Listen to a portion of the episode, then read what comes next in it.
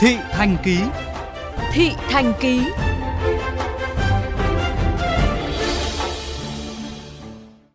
Thưa quý thính giả, bãi rác tỉnh Vĩnh Long đã trở thành nỗi ám ảnh của người dân địa phương suốt 25 năm qua vì phải chịu đựng mùi hôi thối nồng nặc bao trùm, ruồi nhặng tấn công và nguồn nước ô nhiễm.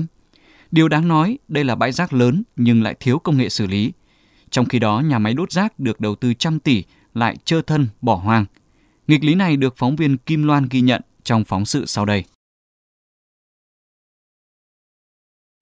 Đến xã Hòa Phú, huyện Long Hồ, nơi đặt bãi rác lớn nhất của tỉnh Vĩnh Long giữa trưa hè. Người đi đường chỉ có thể nín thở. Cái nóng của nắng làm hắt lên mùi hôi thối, lan ra khắp một vùng trời. Mấy chục năm qua, người dân xã Hòa Phú đã sống chung với ô nhiễm môi trường từ không khí, nước đến côn trùng sinh sôi từ rác. Dẫu rằng sống gần bãi rác là phải ngửi mùi hôi, nhưng sức chịu đựng đã vượt quá khả năng chấp nhận. Ông Lê Minh Thiện, đại biểu Hội đồng Nhân dân huyện Long Hồ cho biết.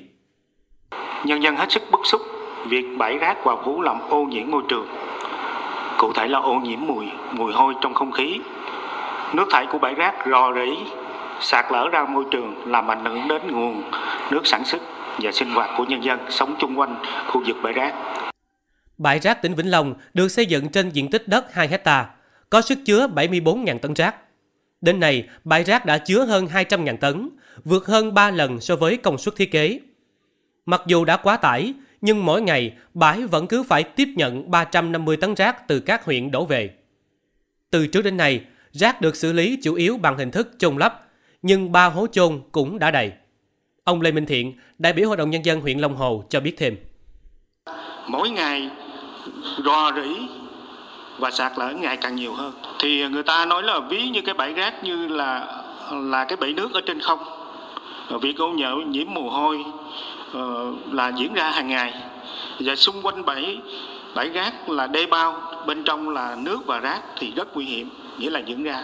Thì 25 năm nay xử lý bãi rác Hòa Phú chúng ta xử lý theo hình thức tình thế chứ còn nếu mà nói về căn cơ nói về khoa học nói về công nghệ tiên tiến thì chúng ta chưa có sử dụng ở trong này Năm 2013, công ty cổ phần xây dựng Phương Thảo đưa nhà máy xử lý rác Phương Thảo nằm trong khu bãi rác Hòa Phú vào hoạt động với vốn đầu tư trên 200 tỷ đồng, công suất xử lý 200 đến 300 tấn rác mỗi ngày theo công nghệ châu Âu.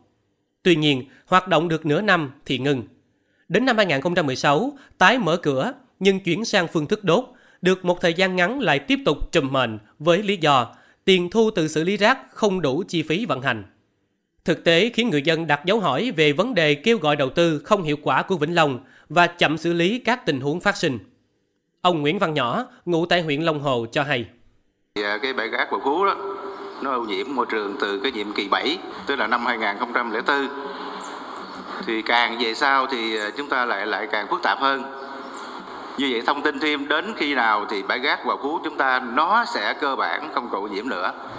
Ông Lữ Quang Ngời, Chủ tịch Ủy ban nhân dân tỉnh Vĩnh Long nhìn nhận trước đây việc lựa chọn nhà đầu tư nhà máy xử lý rác có sơ suất, từ đó dẫn đến nhà đầu tư không có năng lực về tài chính. Vĩnh Long đã ban bố tình trạng khẩn cấp đối với bãi rác và chỉ đạo ngành chuyên môn áp dụng biện pháp xử lý hóa học để tạm thời khắc phục tình trạng ô nhiễm môi trường. Ông Lữ Quang Ngời, Chủ tịch Ủy ban nhân dân tỉnh Vĩnh Long khẳng định: cái giải pháp lâu dài là sẽ chỉ đạo các sở liên ngành à, khẩn trương thực hiện các thủ tục để mời gọi đầu tư dự án nhà máy xử lý rác nước thải à, rác thải sinh hoạt và các cái thực hiện theo cái quy định hiện hành.